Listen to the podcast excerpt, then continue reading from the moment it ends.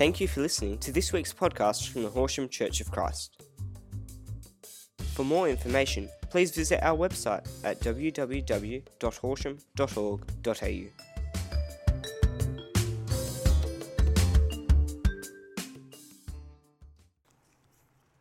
Good morning. Good morning, church. When I first chose that reading to speak from today, I had a question and I wasn't sure of the answer. Very normal for me. I grew up in a church different to this domina- denomination. It was a good, strong Bible teaching church. It was a very formative foundation in my life, and I'm very thankful for that. And whenever I heard this story that we've just heard read there, the man's name was always Zacchaeus, pronounced Zacchaeus. Now, we've been here in this church for 25 years, and until today, I've only ever heard him called Zacchaeus. so, in my head, I have those two names, and I was thinking, which one will I choose, and will it be confusing because they both come out with ease? A couple of weeks ago, I read a children's story based on this very scripture. And I love the way children's stories can sometimes just reach past our adult thinking into our heart without us even realising. And the author of this story had chosen to call the man in the story simply Zach. Zach. I thought, good idea. That's an easy name. A child can say Zach. You might even have a friend who is Zach. And as I read the story, it just slipped past into my heart too and I had some new understanding of what this scripture was saying to me, and I hope to you today as well. So I'm going to call him Zach as well. Now, we don't know much about Zach. We only have these 10 verses in this scripture here, and it's the only time he's mentioned in the Bible, so this is all we know. So there's a lot we don't know. But Zach was a Jew. He was brought up in a Jewish family. He was raised in the Jewish traditions, taught the, the rituals of the Jewish faith. That was his formative foundation in his young life. At the time this story was written, the land of Israel was ruled by the Romans, and the Roman Empire was a very large empire, and they were known to heavily tax the people that were within it.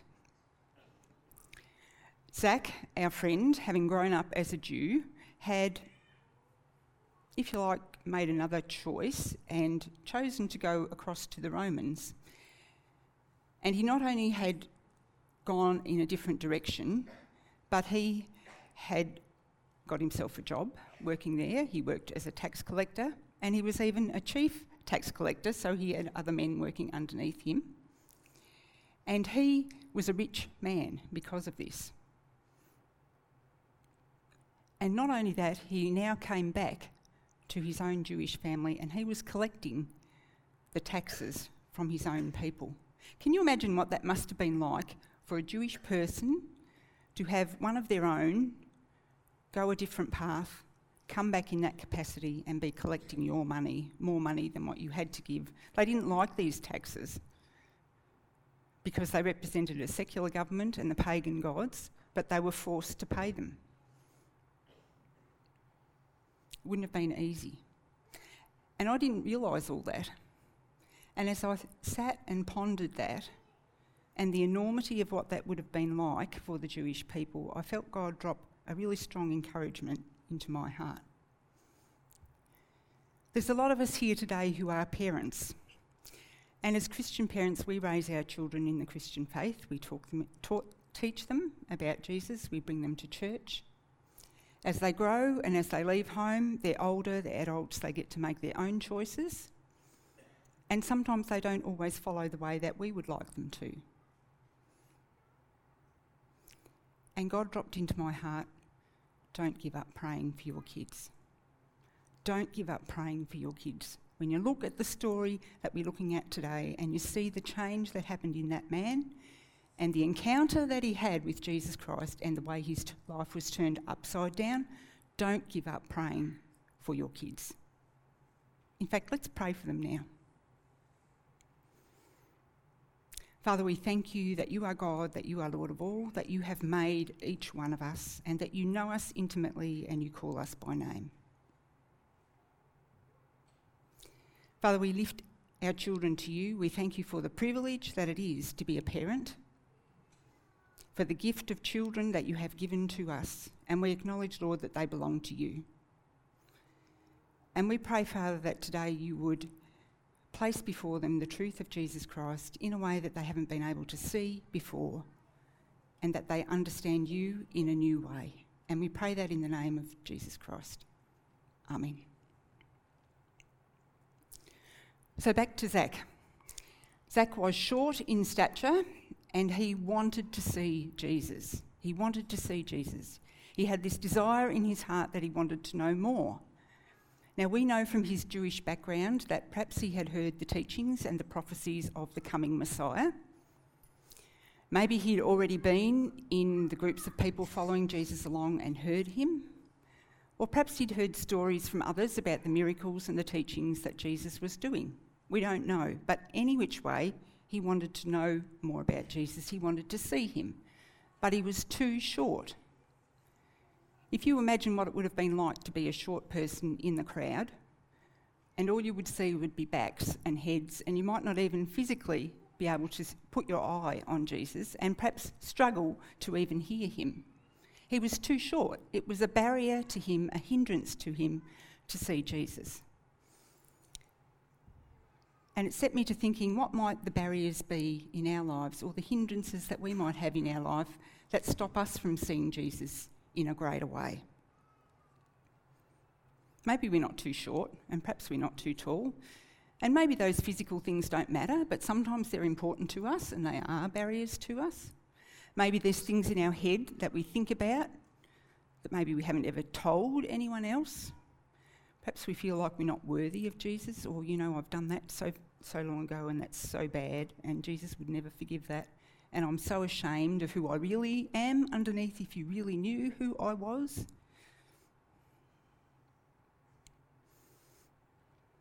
There's nothing that's too hard for Jesus. And I say that as a person who's an imperfect person, very much a work in progress in so many ways. And I've got things in my life that I find hard, the same as you. My hard might be different to your hard, but they're all hard. And sometimes I just have to ask God for his patience and perseverance in that hard thing when I have just run out of my own. And I've got something else in my life that I find that is just plain really difficult and I can't do anything about. And in that place, I just say, God, will you please sit with me in this mess? Because that's about all I can really say. And He does. So, despite what we think is too hard, there's nothing that God's love can't overcome. Nothing at all. Because His love is so big, it's so strong and so mighty and so powerful and so very for each one of us that He can overcome all those things. And He's done that at the cross. Back to Zach. So, in his desire to see Jesus, he went on ahead and he found a tree and he went to sit in a sycamore fig tree. They were very common trees in Israel. They had low spreading branches, perfect place to sit, look down, see Jesus, and hear what he was saying. He positioned himself to be able to see Jesus. So maybe are there ways that we can position ourselves to see Jesus in a greater way too? Perhaps in those hard things, it's simply to ask for help, to talk to someone, to share, to find some information about whatever it is that you need some help with, or maybe even to ask someone to pray for you.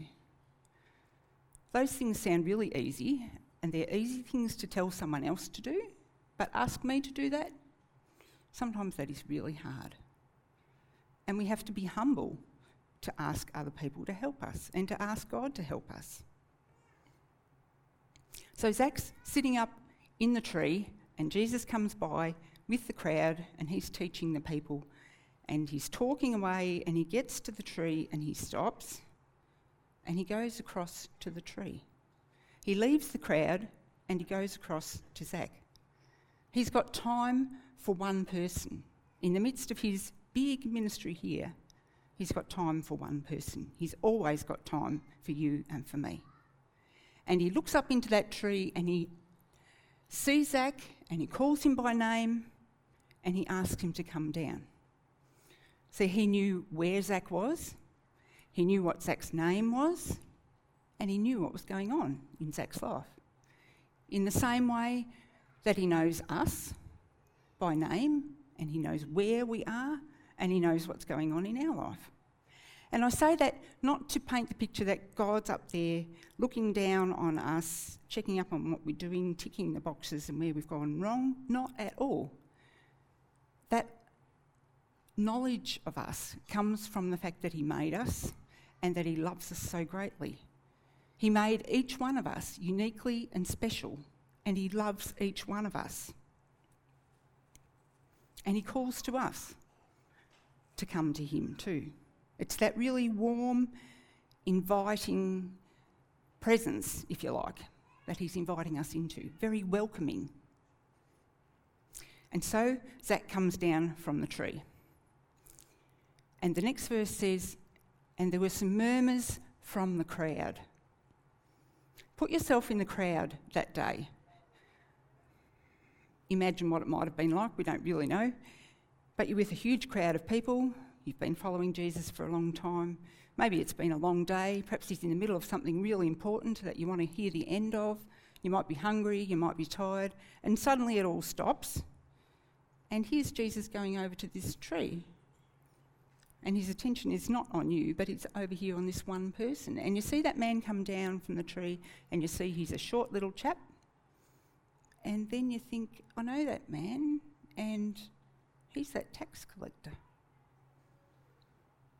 Don't really like him. Remember what he did to us.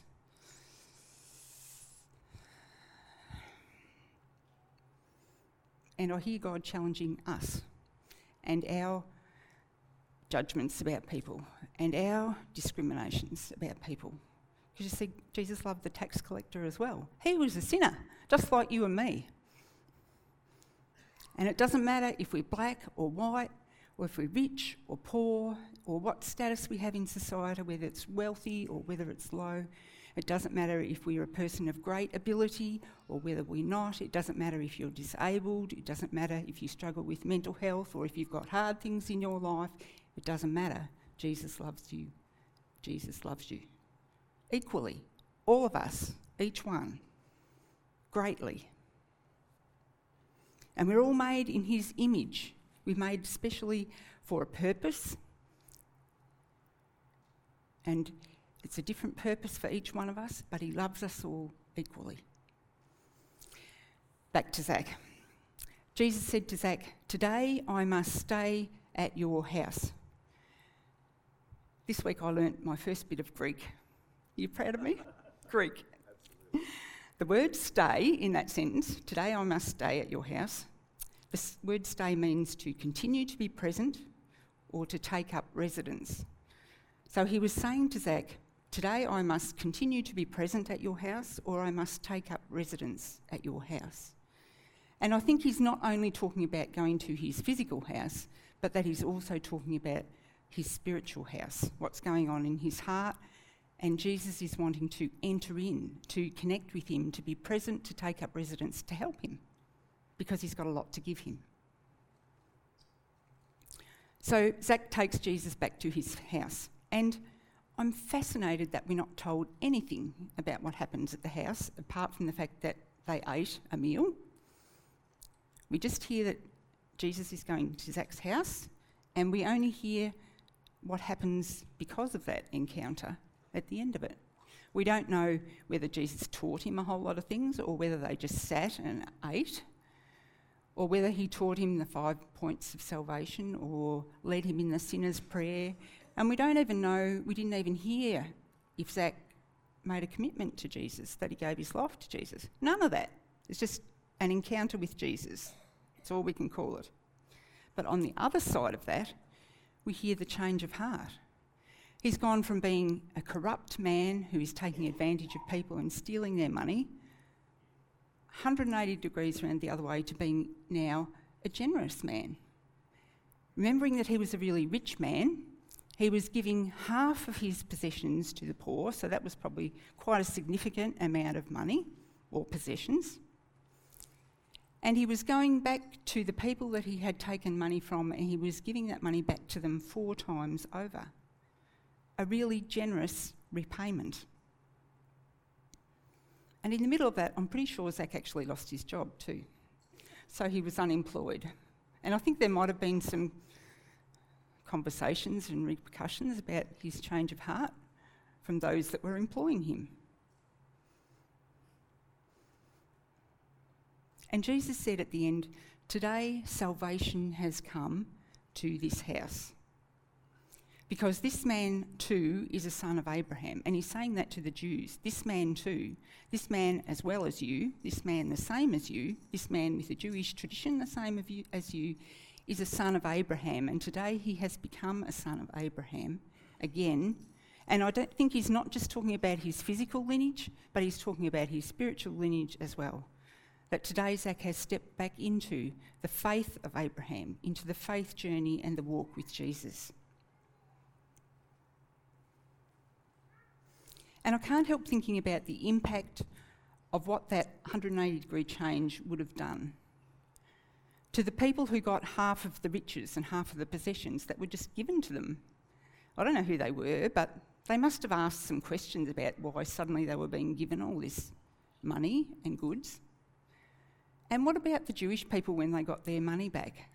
I don't know how they paid their taxes. I don't know if Zach would go to the door of each house to get their money or whether they took it to a place to pay it. I don't know how it happened. But imagine if it was door to door and he now went back door to door and said, Good morning, I'm sorry I took your money and now here's four times back to repay what I did and then you saw him go to the next man's house and so on down the street, don't you think there'd be a few little neighbourly conversations across the fence that I saw that came to your house and did he give you some money too? And why do you think that happened? Like, why is he giving it back to us? Like, something's happened to that man.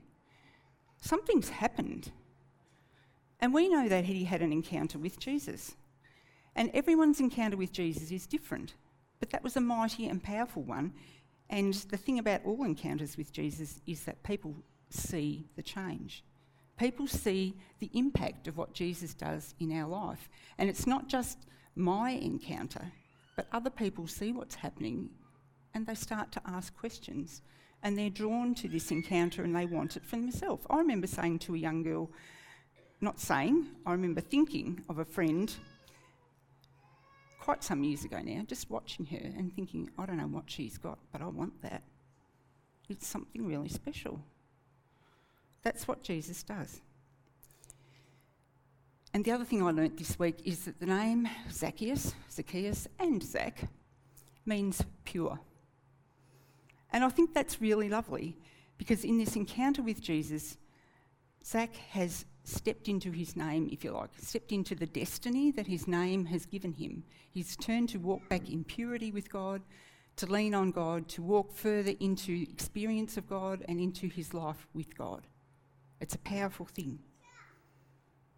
And the last verse says, Jesus came to seek and save the lost. And that's what he did for Zach. He sought him out, he found him, and he introduced himself to him and he changed Zach's life. Zach stepped from being a corrupt person taking advantage of people, he stepped into being a generous person. He'd received in that encounter cleansing and healing, forgiveness, restoration, renewal, new life, new purpose, all in Jesus Christ. And that's what he offers to us too. Let's pray. Father God, we thank you that you are a loving and generous God. We praise you that your love is so great for us, that your love is so invitational to us. Thank you for what you've done for us in Jesus, for what we celebrated in communion today.